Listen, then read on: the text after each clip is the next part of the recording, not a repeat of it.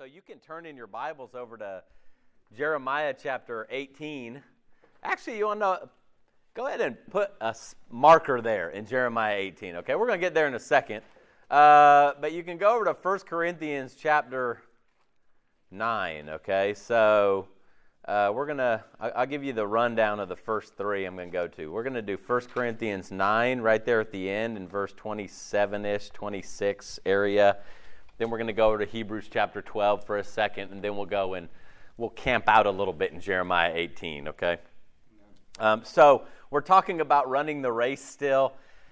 Again, man, I would really, hopefully you are uh, going back, and if you aren't staying up to date or you need to refresh on some things, uh, we've really dug out a lot of things uh, when it comes to what is it, what does it really mean in, in life? I think, I think when we stop doing that, you know, Christianity gets boring when when it becomes kind of ritualistic, um, legalistic, uh, me, you know, we, we we dabbled in this a little bit. When it becomes about what can I do to get close to God, that can become extremely frustrating and discouraging because we'll always find a reason why you can't be close to God, all right? And it and and so hopefully we've kind of flipped that script a little bit, and we've seen that, hold on a minute, God's starting point is that right now, Sean Snowden cannot ever in his lifetime be closer to God than he is right this second. All right, now that may discourage some of you. You may go, gosh, so what you're saying is we're far away and we can never get close. And he's saying, no, actually it's the opposite. Is there, there's a closeness that exists between Sean and God and the Spirit and the Father that is so close, there's no measurement that can measure it. Um, and that there, it, and th- in fact, it's so close, God could never go, hey, I can get a little closer. Like, it, it's impossible to do that, okay? And so that has to be the starting point, because if it's not, then we get into, which I think all of us probably uh, have, like, chewed on a little bit, is the theology of, God, I really have to do some good things to get close to God. And that's never fulfilling. And that's really, now, unless you're a type A personality and you can knock out an Excel spreadsheet or something like that, and you're, I'm not really looking directly at you. That was like, right. And so uh, that was just awkward that I locked eyes, but it really, Alex stared at me, so I felt like it, it was good for my soul. But um, but but no, I, I think that we have that, and it can like make disciple tired disciples after a while, because it's like, God, I just keep pursuing you and running after you, and you just keep like, you run faster than me, and so I can't, I'm like trying to catch you, man, you know, um, instead of the opposite of working from closeness. Um, and presence of God, right? Um, and so we have in First Corinthians nine here, Paul gives us one of his great illustrations of what our life looks like, of running a race, okay? Of uh, that that following Jesus is like running this race. And he says in verse twenty-four, don't you know, in a race, all the runners run, but only one gets the prize. Run in such a way as to get the prize. Everyone who competes in the games goes into strict training. They do it for a crown that was, will last. We do it to get a crown that will last forever. So, um, so there's an implication in here, okay? Sometimes we've got to like slow down and let these words kind of just like marinate on us, you know, and just kind of like sit there. And he said, run in such a way as to get the prize. Amen. Okay. You to think about that, the implication of that. Paul saying, run in a way that you can achieve this, that you'll be able to get the prize. Okay, I want you to just think about that. Turn over to Hebrews chapter twelve. We're gonna we're gonna connect the dots on this.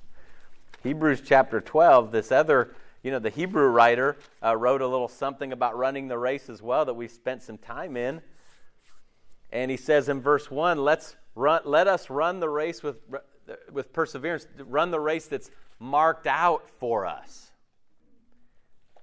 The implication is is what? Is there is there one? I, I feel like when we when we handle the Bible, if we're not good at like discerning implication, then it is not going to be a very practical thing for us, you know. And so you're going, wow, the implication of run the race that's marked out for you, can you give me a few that you're thinking of maybe? What comes to mind that you go, well, what's implied by that is what?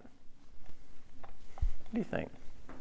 Can you think of one? Yeah. The race is marked out for you. Okay, that there is markings, right? That, there, that it is. Okay, what else would you say? There's this implication there. Each of us has a different, like, race. Could be. It, it, it could be. He's saying, okay, hey, there's... Now, the thing about it is, is oftentimes in the Bible, when you see something singularly, this is what's really strange about translating Greek to English. Sometimes singular things or, or plural things, we translate them singularly. And so oftentimes, even individual things like you run the race, a lot of times he's talking... He's talking about, yes, you all, meaning like all of my people run the race marked out for you. It's like congregationally, corporately, you know. A lot of times we get caught up in passages of the idea of like, oh man, is he talking individually to me? And sometimes that's true. But oftentimes he's talking corporately, like you, is what Jennifer said. We don't translate y'all that well. Like Greek didn't have good Southern translation, you know. But, but when you go back and you read it, it's, it's pretty simple. You're like, oh, that's y'all. Right there, okay? The Greek version. the, the Southern Greek folk right there, man. They're like, y'all. Okay? Uh, yeah, implication. Um, well, I was thinking when you said the word marker, like, that there is a specific race. Like, I think when you run a five K, yeah. It's marked out. And if yes. I would go run a race and I didn't follow the markers, then it, it's not going to count for anything. Th- there's boundaries, there's right? There's a specific race for us to be running, yeah. And we could actually miss it if we don't follow yeah. the, the course. So my cousin ran in the Louisville Marathon yesterday. He was he's trying to um, qualify for Boston, which I think he did. He, he, he ran under three hours, uh, so he was doing pretty good. Yeah, yeah, he did pretty good. So he got up and he went to the course, and he ran the designated twenty-six point two miles. What if Sean was like, dang, that's a great idea. The Louisville Marathon's awesome. And he gets up yesterday morning, and he just runs out his door and runs twenty-six point two miles down the road. And he's like, dang, two and a half hours. I'm qualified. I'm going to let those people know in Louisville that uh, I just qualified for the Boston Marathon. You know, they've been like, you ran what race? Like, you just took off running. All right? And sometimes even the church can look like that, you know? We we come together only to turn around and go, let me just run as fast as I can in the way that I feel like I want to go. All right? Instead of going, hold on a minute. This is like real stuff right here. Is there is a race marked out. Okay? What else do you think? This is great. You guys are right on the money. What else is implied by this? Yes? Run with perseverance kind of implies that it's going to be long or it's going to take effort. Yeah, right. It's not for the faint of heart, is it? I mean, it really is like, be prepared, all right? Be be be prepared that it might be difficult. In fact, it probably will be difficult at times, okay? Um, anything else that you're thinking? From the other passage, you could either win or lose. Sure, yeah. There's there's there is like a conclusion, all right? What about this? Yeah, go go ahead. Yeah, I, but I just want to... I, I read this this week in Deuteronomy. This line says, I will be safe even though I persist in going my own way. Uh, anyway, so I just kind of read that. They're saying that, yeah. Yeah. yeah. But I, I think the one that I was thinking originally was that God is not uninvolved in what is ahead of us in our lives. Yes. That God isn't, like, like the what the choices that are ahead of us, God has a will and a uh, a path ahead of each of each one of us that he is marked now, whether we choose to take that or not. But that I don't know. I, I that's it's challenging to kind of get my brain wrapped around that because I feel like I've got all these choices and I do, but God is not uninvolved in the, with the, what is ahead of us in mm-hmm. each of our lives. Yeah, so. Right. Yeah, absolutely. And so that really is the thing is when you think of all of this, these are all implied in, in this verse, but also there's a course maker. There, there's somebody that said, this is how this race is run. Yeah, meant to be run, yeah. This is how it's marked out. Like there's an authority. All right, there's an authority. That's the implication is, wow, there there is God. And this is where for us as we run the race, um, there's a couple of things that can happen. We can um, we can live, which is probably the norm for all of us, which is most of us live life in the realm of what seems right. Right? What seems right. I mean, have you ever made a decision for your life and you seem not right? Like, have you ever, but have you ever really thought about that and you're like, you know, it doesn't seem right to drive that direction on the one-way street. I'm going to do it anyway. You know, you usually do things because you're like, no, that seems right. I'm, I'm going right, to go on that side of the road because, you know, all the rest of the traffic's on that side of the road too. That just seems right. You know, I'm going to not cross the road right here. It doesn't seem right to cross Interstate eighty-five right now. You know, it just, like, this. There's a, there's a side of it where things that seem right are fairly comforting, aren't they? Like when you think of your day, when you think of your, you know, even something as mundane as what you're going to major in, what you're going to do with your life, what, you know, you're like, well, there are certain things that don't matter. It, is, it seems, there, there are things that seem right. I mean, what are some, what are some like, quote unquote, mundane things that you would say that just kind of come along on a weekly basis and you're just like, we kind of just go with what seems right. Hey, what do you think? We need a puppy. That seems right. Clearly, that's ridiculous. You're you're saying, right? It doesn't seem so right to one of you. Yeah, exactly. It does seem right. Right. Do it anyway. Right. It seems right. Okay. What else seems right? When, when y'all listen, you, you guys who are married, many of you in here are married. Okay. When you when you were like, this is the person I really like a lot. Mm-hmm. Seems right that we go out. Did you say that? Hopefully you did. I mean, hopefully you weren't like, that's the worst person in the world I could possibly pick. Cha-ching. Take that, Mom and Dad. Right. Right, right, exactly. You're like, seems right. Right? And, and the thing about it is, I mean, what could go wrong in a dating relationship? Really? I mean, no, I mean, seriously, does the choice really matter if you marry the wrong person? Seem right though. How many people do you think on the day they're getting a divorce said, you know what, seemed right? Seemed right. Man, we didn't date hating each other. Seemed right. You know? Or or you think of any number of circumstances where we're like, man, that, that seemed right. Yeah. Well, I, I just was thinking about me cutting a big hole in the ceiling. Yeah.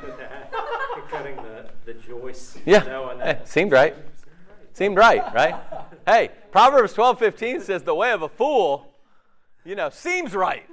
Okay? I mean, that's the thing is, is the way of a fool seems right. It's like the last words of every redneck, right? Seems right. You know, that's that's Duck Dynasty. If you don't watch Duck Dynasty, you need to do that. There's spiritual intona- inclinations and intonations and imbibations in there too, and all those things. But I'm just saying, I learned a lot from Duck Dynasty theologically. But I'm just saying, that's one of the things I learned. Seems right. Boy, that seems right. That seems like a good thing. The, God says, well, man, the way of a fool seems right. Okay? And so hopefully, like, the reality is we're, as we are living our day-to-day life is going, wow, how often do I live, like, in the seams versus in like something else? And that's what we're going to read about right now and over Jeremiah eighteen. Turn over to Jeremiah chapter eighteen. This is a section that may, it, it, it hopefully will, um, cause all of us to kind of stop for a second and and really think about the implications. And it may, this may scare you, this may make you angry, this may make you rejoice, this may make you whatever. I, I don't know what it's going to do to you. Um, All I know is it's it's a passage that um, it, it clearly is teaching us how to run our race, how to run the race marked out for us, how to um, how to live uh, truly transformed. I think that's what people mostly get tired of with Christianity, right? I mean, you show up for a long enough time and think, man, I, I've been sitting in church since I was five years old, and how come nothing's ever changed, right? Um, and so we're going to read this in Jeremiah eighteen. So uh, you got to love Jesus and God here, actually, okay, if you're looking for Jesus' name, he won't be in Jeremiah. But uh, as God tells this story in verse one of Jeremiah eighteen, he says, "This is the word that came to Jeremiah from the Lord. Go down to the potter's house, and there I will give you my message." So I went down to the potter's house, and I saw him working at the wheel. But the pot he was shaping from the clay was marred in his hands, so the potter formed it into another pot, shaping it as it seemed best to him.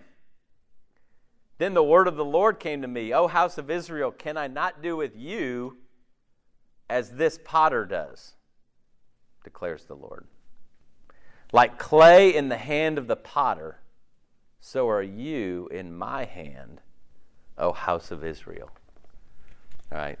So a couple things are fun about this passage, actually. One is, instead of God saying, "Hey, here's like this paper I want you to go and read, Jeremiah," he's like, "Go to the potter's house." Like, I want you to go and watch this dude work. And I'm going to teach you about me. All right? And is, is, you think God stopped doing that today? I don't think he stopped doing that. I, I think there's, I think this, I think we are walking in parables, you know, where there's so many things in life that we can look at and go, wow, that is just like God taught. Boy, that is just like, you know, whatever. Man, I was doing this thing at work and it reminded me of this. Or I went and saw this movie and wow, it was totally not spiritual, but it ta- it taught about whatever, you know. And so it's really fun because this is still happening today, but he says, listen, I want you to look at that potter working the clay. And the potter didn't like what was going on. It was kind of marred and messed up. And so he said, well, I'm going to start over and I'm going to form something else. And then the potter, God says, isn't it okay for the potter to do whatever he wants with that clay? Amen. What's our answer to that? What would you say? Okay, knowing that he's already revealed the punchline, all right? He says, you, O Israel, are the clay and I am the potter. All right? How do you feel about that analogy right there, okay? Where God is saying, I'm the potter, you're the clay. What do you think, India? Well, I mean, it depends on what's going on. Right, right. It's all going right. Yeah. Hey, work it out. Come on, Mister Potter. Things go wrong. I'm right. Not sure I like it. Yeah. That's very well said. It's like circumstantial. It's like, what are you going to make me into? Are you going to make me into something awesome? Then amen. You're the potter, I'm the clay.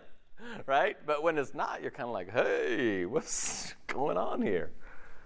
I I, lo- I really like it. It gives me hope because when I, yes. I when I think about me as clay, I think of myself as marred. Mm-hmm. Like I've, there are times in my life yeah. I'm like, am I defective? What's going? What's wrong with me? There are things. There are things in my life that I feel like really need rebuilding or mm-hmm. repairing or mm-hmm. restoring. Like when Jesus took the guy's hand that was withered from birth yeah. and restored, restored it. it. And I feel like, wow, I need, I need God to do that in my life. And I could list out some real areas. So the idea of God being able to restore me or repair me or reshape me mm-hmm. from the way sin kind of Right. jacked up my life, or the way I jacked up my life, yeah. gives me a lot of hope, actually. Yeah. I yeah. like it. Yeah, absolutely. What else comes to mind, um, Lauren? I was going to say, when you said, like, he could just completely, like, redo it, like, I could think, oh, he's, like, constantly just, like, you know, shaped me in certain ways, but he's like, oh, I don't like this, and just completely just Whoa. start over. And it's like, is he going to, like, completely start over, like, you know, send me circumstances that's completely just, like, wow. reshape my world and just, like, change everything I ever thought was... Yeah. normal and how I thought it was shaping me. That is so good. Okay, that is so good because that's exactly what he's saying right there. He's going, if I want to, like I can just go, no, we're, this, I'm going to lump you back and form you Okay. How scary is that? Okay. Okay. Because here's for me. I have a plan of how I want things to go. Do you have a plan on how you want life to go? If you have children, you want all your kids to grow up and have zero issues, right? You you guys did not pray for Caitlin to get a dislocated elbow last week. You did not go, Lord, let our daughter be in pain, right? But the potter was like, this is going to happen to Caitlin, okay? And you're going, okay, I kind of like it when it's good, but like, you mean, okay, well, uh, you may have a plan. Like, my plan was to work in professional sports as an athletic trainer. Um, God literally was like, no, I'm starting completely new, okay? It's great that you spent all that money on your education. It's great that you spent all that time being an athletic trainer. That chapter is over. All right, and, uh, and and I'm going to start again. All right, scary. You know, I was really thinking about Jonah and how he was reacting to God working. Yeah. And and um, those people's lives. I forget what nation it was, but yeah, Assyrians. Uh, you know, the enemies of God's people, and how he was willing to reshape them. You know, if they repented and yeah. all that stuff. And yeah. it's really funny how, like, I can be like Jonah, where I can get a bad attitude about people who are like, well, why is God working in their life like that? And he's not reshaping me like that, or yeah. he's not giving yeah. me that. Oh, yeah, he is. Like, yeah, you know, right. And, but that's, I don't know. I, yeah. I just, the reason I made me think about that stuff. So this is a simple topic, actually, to for us to overthink. Instead of going, what we just read was an eternal truth. Amen. Like, there's no changing it. Like, it doesn't matter even if we like it. Like, Dave's like, I love it. Lauren's kind of like, oh, I don't know. I wish they would have shared that with me a couple months ago. You know, um, you know, it's right. You're like, sucker, you know. Uh, but it's that idea of uh, you're going, oh, I don't know. Either way, how we feel about it, this is an eternal truth.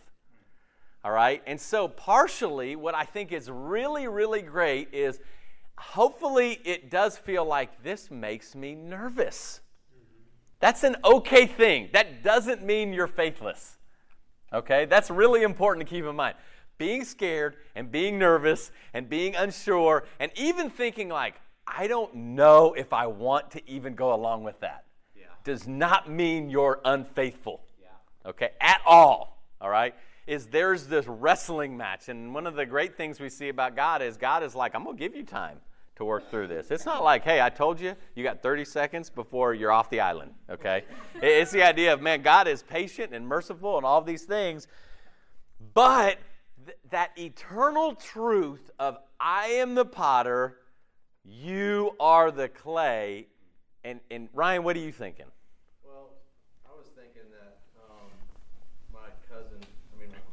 Sister-in-law is a potter, and the clay that you use, it can't be, it has to have free of impurities.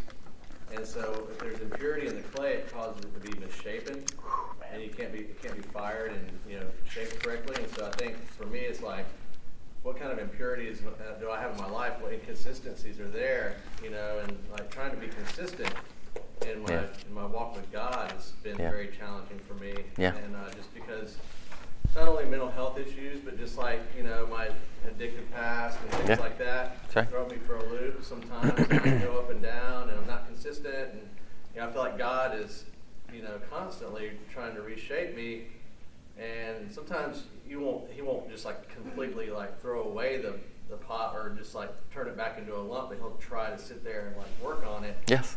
Yeah. And if, you know, I, I, and if I'm just like unyielding, yeah. then he will eventually, you know, and that scares me because, like, what will God do to yeah. get my attention? Yeah. You know what I'm saying? What, sure. What does, like, how does psychologically, like, I know that we're clay, but, like, how does that work? Like, yeah. psychologically, what does God do to get you back into a soft, malleable shape yeah. that you can work with? Yeah. Yes. And, so, Really well said, by the way. I mean, that really is good. I think it comes back to even what, what Ben was saying just a second ago is a lot of times we can read the Bible and say, okay, God's clearly working in their life. But in the story of Jonah, he was he was the potter to both people, to both groups.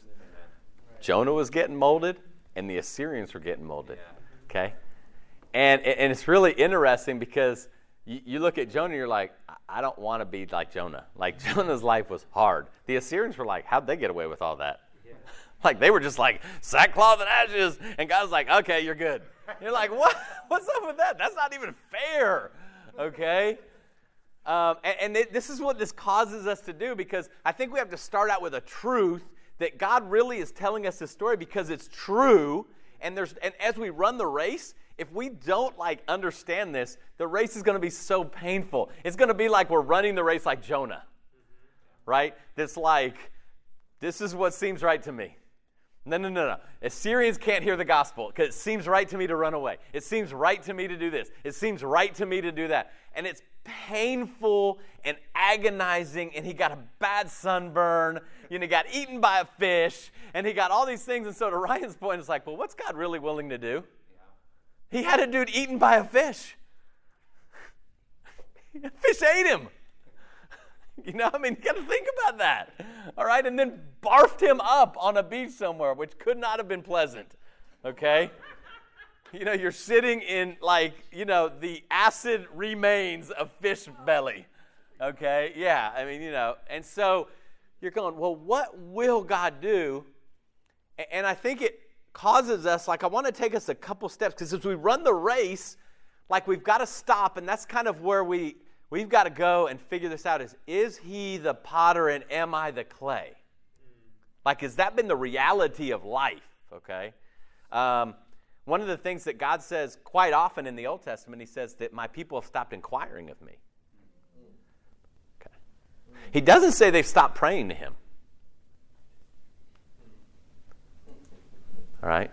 See, because there's a difference. I can talk to God, and I can be the potter. And he can be the clay. Now think of that illustration. Could you imagine? He says, go to the potter's house and check out that clay, like molding the potter. Be like, really? That's ridiculous. That's crazy. That shouldn't happen. That doesn't happen. There's no potter's house you can go to where the clay has the potter spinning around on the wheel, okay? It doesn't happen that way, all right? And so there's there's that reality of he doesn't say, you stop praying to me. Because the people were praying to him, but they were they were the potter. God hears what my life needs to be. God hears what, as I look through my journal about what I pray about and all that kind of stuff, I oftentimes pray like the potter. God, here's the way I want my life to be. I want to rewrite my life, God. I don't want the sad things and the hard things and the bad things, and I don't want all those things happening, all right? And in the future, I want none of those things to happen again. And so please let that be your will. And God says no, all right? I, I, I, there's a really a great movie I saw this weekend, Doctor Strange. I saw that. It's worth seeing. I became a better Christian watching that movie. I, I left there, I felt like a better Christian, okay? And this doctor, and he's begging this, like, ancient healer to, like, teach him the ways. And she takes him through all of why she is so powerful and all of why she's the answer to what he needs. And he's like, teach me. And she goes, no, and kicks him out. And you're like, what? What are you doing, you know? And, and I think that we pray and pray and pray, and, and we're the potter. And we have to understand something. If our thing is, God, you need to do it my way, God is just going to be like, I'm sorry, no. Because I know exactly what's needed. Amen. I know exactly. And so there's that idea of embracing things that are uncomfortable. Hebrews, turn over to Hebrews twelve. We're going to look at verse seven, okay? Because I do think there's the, there's the um, you know, the, the otherworldly experience of being in a church, which is like, well, in a church, everything that happens is perfect and great. And, and you know, your church, if everything isn't perfect and great, there's something obviously wrong. And it's the same in your life as an individual. If it's not perfect and great, something's wrong. Something's wrong with you. That's exactly right, huh? It's that idea of, man, every we we buy into a false theology oftentimes where, like, unless everything is going my way, God clearly isn't with me, all right? And we've got to, again, go back and go, hold on a minute, that that that's not true. Hebrews twelve seven, endure hardship as discipline. God is treating you as sons. What son isn't disciplined by his father? If you aren't disciplined, then you're an illegitimate child and not a true son. Moreover, we've had human fathers who disciplined us, and we respected them. How much more should we submit to the Father of our spirits and live? Our fathers disciplined us for a little while as they thought best, but God disciplines us for our good, Amen. that he, we may share in his holiness. No discipline seems pleasant, but painful. Later on, it produces a harvestness, a harvest of righteousness and peace for those who have been trained by it. It doesn't just automatically produce a harvest of righteousness and peace. Wow. It's the idea of seeing trials differently, hardship differently. Not God isn't with me, but God is with me. Not God is angry at me. God is like, no, I want you to share more of me. Amen. Like there's more. It's, it's missing. In fact, there's hardship that I know you've got to go to, because I know that when you're trained by that hardship, there's going to be this harvest in your life of peace. Can you imagine what a harvest of peace looks like? Like a harvest of peace and righteousness. Like you're like, wow. And he says later on, that's to David's point of God going, do, do you believe I'm the potter that is outside of time? Like, like the future doesn't scare me. The future doesn't catch me off guard. The future doesn't, like, I don't know what's going on. I'm walking this with you. He's like, no, absolutely not. In fact, in fact, can you believe that the potter has examined every avenue me and you could possibly ever take, and every choice we would make in every situation? Can you imagine that? Amen. You're going, well, that's impossible. It's absolutely not impossible if you're God. Yeah. That he has examined every way and choice you could make in every infinite situation, and every choice you would make in those situations, and he knows this is what they need to share my holiness. Amen. When we think of God that way, does it make you feel differently about maybe hardship? Maybe about who the potter is? What does it make you think differently about? Like what what what changes when we think of it that way? What changes in your mind? About just not even hardship, but just about how to live life, how to run the race. And you're going, oh, you mean the guy that put the markers out? The guy that, like, had the way the race is supposed to be run? You mean that guy has gone through the infinitesimal number of, like, decisions and actions and circumstances I could ever or will ever go through, and he knows exactly what needs to happen for me to share in his holiness? How does that change your race?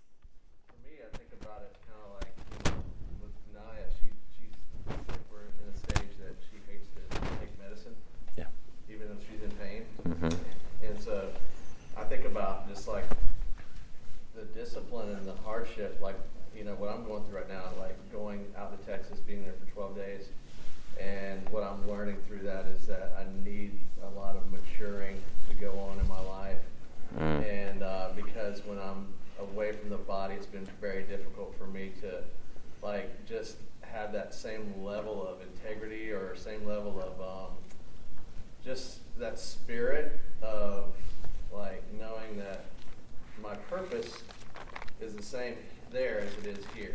My purpose doesn't right. change. No. But it feels different yes. when I'm there, and so I have to get over that feeling and, like, break through that wall Amen. of what I'm feeling, because, like, it's unpleasant. Yeah. And so I think about the unpleasant and just, like, being out there working twelve-hour days and coming back, staying in a camper at night that's about, you know, ten by eight, you know, and living in those conditions, and thinking about that as like God is trying to like just really temper me and get me to where I need to be so that I can be the same all Amen. The time and be Amen. Consistent, you know. Yeah. And I think that that's uh, for yeah. going back to the you know medicine. Like it's unpleasant to take some of these medicines that we take, but it's it really like it's yeah. super helpful. We know that when we're taking the medicine, yeah. it's going to be horrible, but. Yeah. You know, it's the mindset going into it that, yeah. you know, I'm going to drink it because, you know, I know it's going to produce amazing results in my life or yeah. good health. So, know, so part of our, yeah, yeah, that's true. So part of our starting point, I think, practically is how big is God to us? Yeah. And I don't mean just like even in magnitude, but from the standpoint of, you know, it, to, to ponder, this is where we kind of have to sit and think through of like, for instance, like what Ryan shared is, do I believe that God is so smart, so intelligent, so all-knowing, so all outside of time, so, you know, that he actually knew every single path Ryan could possibly take and every decision on every path and every combination of those things? And he said the what he needs is that ten by eight trailer to share in my holiness.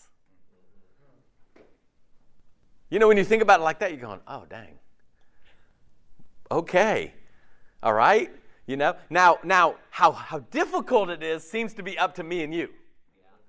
Okay. It seems to be up to me and you. Okay. So you don't have to go back there. But in Jeremiah eighteen, if you're thinking like, what does it matter at all if he's the potter and I'm the clay?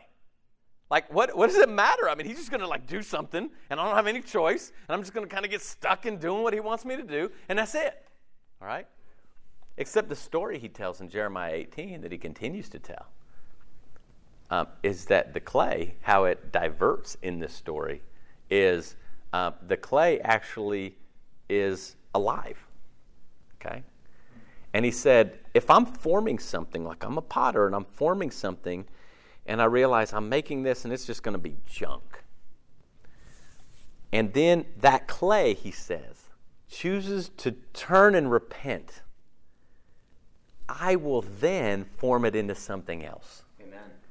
He actually does something different than other potters do with their clay. He like goes, oh no, this clay is like like the the, the response of this clay is different. I'm I'm not just going to go and get rid. This is changing how I how I form this clay. But he said, maybe you're the clay that's all beautiful and perfect, you know. And I'm just I'm forming you, and you think, ah, oh, I'm, I'm good forever. It doesn't matter what I do. And all of a sudden, you start like turning from what the potter wants. He said, well, I'll turn too. And, and I'll make you to perish. He said this is uh, Jeremiah eighteen. eighteen. Yeah, you can read that whole chapter there. But he says this. He says he does honor this repentance, but also this this, this commitment to living the way the potter has determined. I want you to keep in mind also, this isn't an external forming. Remember, one of the things that God says is, is this is what's inside of me and you is what comes out. Amen. This is him going, hold on, man, and let me let me smooth this and run. And, and there's going to be some things that happen, and they're not going to like it because I'm going to kind of squeeze them in the areas because that's what's going to make them beautiful. That's what's going to make them, like, people are going to go, wow, who was the potter that did that? Like, you, you didn't look that way when you were a lump of clay. Like, you have been transformed. Who did that to you? Okay? So we've got to have this, as we're running a race, these eternal truths. God is the potter and not me. Like, I interact with God as I'm the clay. Like, listen, whatever you want to do, you want to turn me into a turkey right now, you go right ahead and turn me into a turkey. All right? Yeah, whatever you want to do, I don't care what happens, you have the right to do it. Okay? The second thing is, is, Is, as Ben brought up, is um, am I going to be like Jonah or am I going to be like the Assyrians? Like, am I going to go, okay, I don't like this. For me, though. I'm going to learn. I'm going to be trained by this. I'm going to, how do I get trained? Okay, you're the potter. Like, you're training me. I don't like it. There's, there's things and circumstances in my life that make me angry and that make me, I don't I don't want it this way. I wanted my life to be that way, and I was going to be married by this time and have kids by this time, and everything was going to be great, and I was going to own a house, and I was going to have this beautiful tree in my front yard, and all of that is not happening now. Right, and the swing and the white picket fence and all that kind of stuff, and ah, it's not happening. All right? and going, hold on a minute. God has seen everything, I, any way I could possibly, and he's saying, this is exactly where I need to be to be trained to share in his holiness, to have a harvest of peace. And so the better question is, is God, what are you training in me? Like, what should I learn here? The Assyrians were like, we got it. We're in sin. And God's like, okay, you got it. No more. Okay? Jonah's like, ah, you know, and just fighting it and fighting it and fighting it.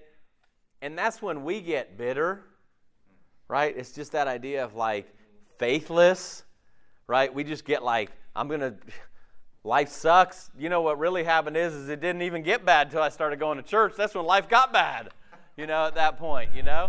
And and we just kind of like get into that. And so we have to remember something really important here, or it does become this overbearing, like running the race with an overbearing master. I want you to turn over to John chapter three, okay? And this is something I would bet almost none of us ever spend time meditating on. When you, when I was growing up, when Ryan was growing up, and maybe even when Brent was a kid, you know, you'd see a sporting event on T V, and people would hold up Bible verses on cards. And it wasn't verses, it was a verse. I mean, could you imagine going to the game and you're like, hey, I'm putting this Bible verse on, so when the N B C camera comes by me, I'm going to just proclaim the gospel here, okay? And that verse was what? John three sixteen, okay? And so what's happened over time is that almost everybody in the evangelical world now has decided, hold on a minute, that's not about how you get saved. The, the, the message was, God so loved the world that he gave his one and only son that all who believed in him would have eternal life. And that became the plan of salvation from like the Crusades of Billy Sunday and Billy Graham and all these guys. That was the plan of salvation. That's all that mattered. And then as people started going, hold on a minute, all these people are like quote unquote believing and they still live as bad a life as anyone else. Like something's not right here. And so there's like this shift away from that. But in shifting, we forget how amazing this passage is. And this makes a difference because if the potter isn't God, we're in trouble. Yeah. We're in big trouble. John three, verse sixteen, for God so loved the world that he gave his one and only son.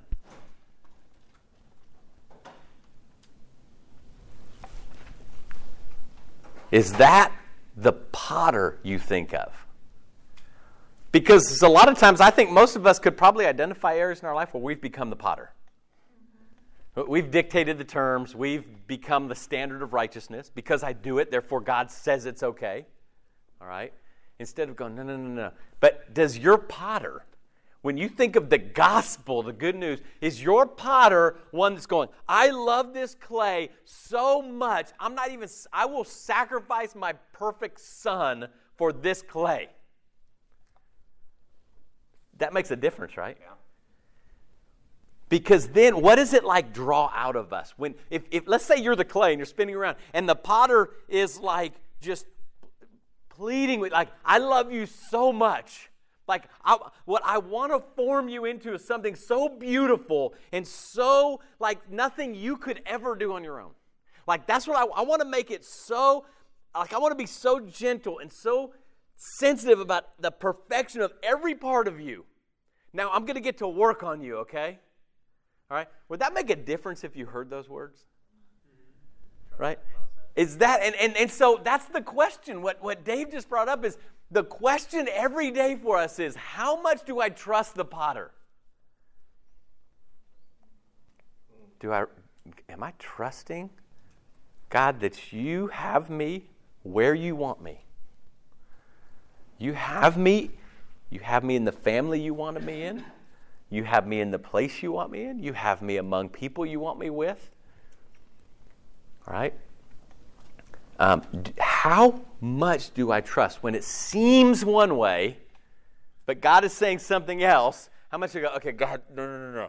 I want so badly, you know, to do it a different way.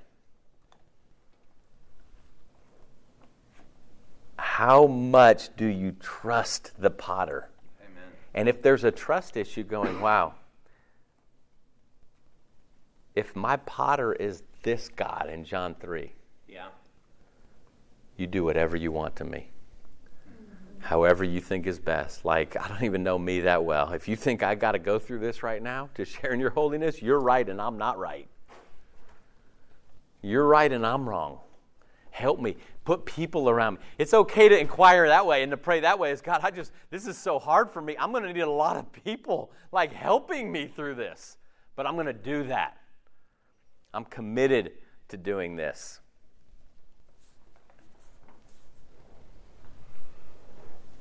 The other question, and, and these are questions these I've just been writing down. I think for me, I've been reacquainting myself. I think as I've gotten older as a Christian, it's like all the hard stuff was asked of you as you studied the Bible. And then when you became older, we've all somehow like justified not being that way. You know, like I, I brought up, I think, Wednesday or last Sunday or something about, you know, we always use the verse like seek God first.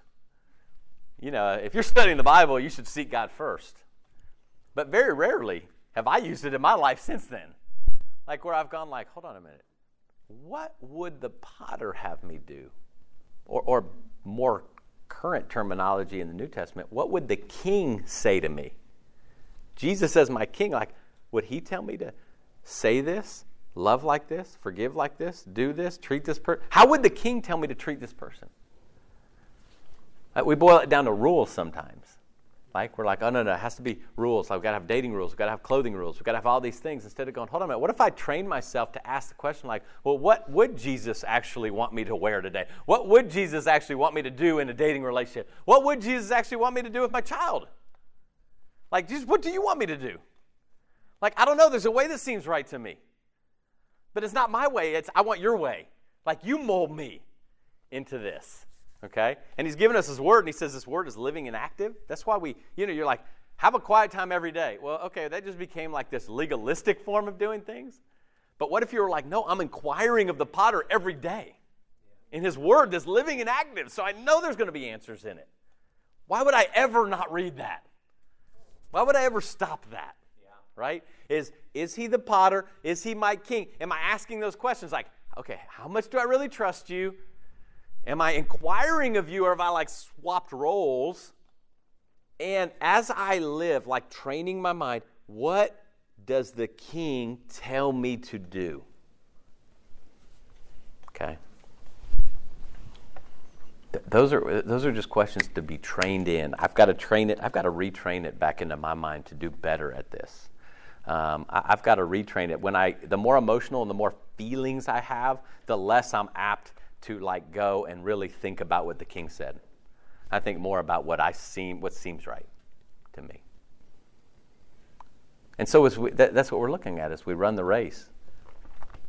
Um, am I running a race where I'm determining everything? I'm demanding everything. I'm, I'm, I'm. wanting Jesus to like save me and be my Lord and stuff, except I'm only going to be okay if you do it the way I, I want you to do it. Yeah. And reacquainting ourselves with that. What are any any last thoughts you have? Anything that you're thinking, you know? Um, because I think this this verse in John three is a jump off point for us for communion. Okay? Because it is re-centering our minds on, it is scary, kind of like what, what uh, Yariel was saying. It's scary to think about this, like, God, like, really? Uh, you're my life could be totally, like, turned upside down or or whatever. Um, yes. But if this is the potter. Yeah, amen. Man, let it happen. Amen. That doesn't mean it's not going to be scary. But, like, yes, I, this is the guy I want molding me. Amen. All right? Watch me do clay work. Oh my goodness, that is not a piece of, of, of, of clay you would want in your house. You're like, what is that, right? Impressionistic, right? Yeah, I, uh, I think just thinking more about the visual of the potter and the clay, and just considering how, you know, it says the clay was marred in the potter's hand, and just how the potter was, you know, I'm sure, pushing the clay several times, you know, trying to get it to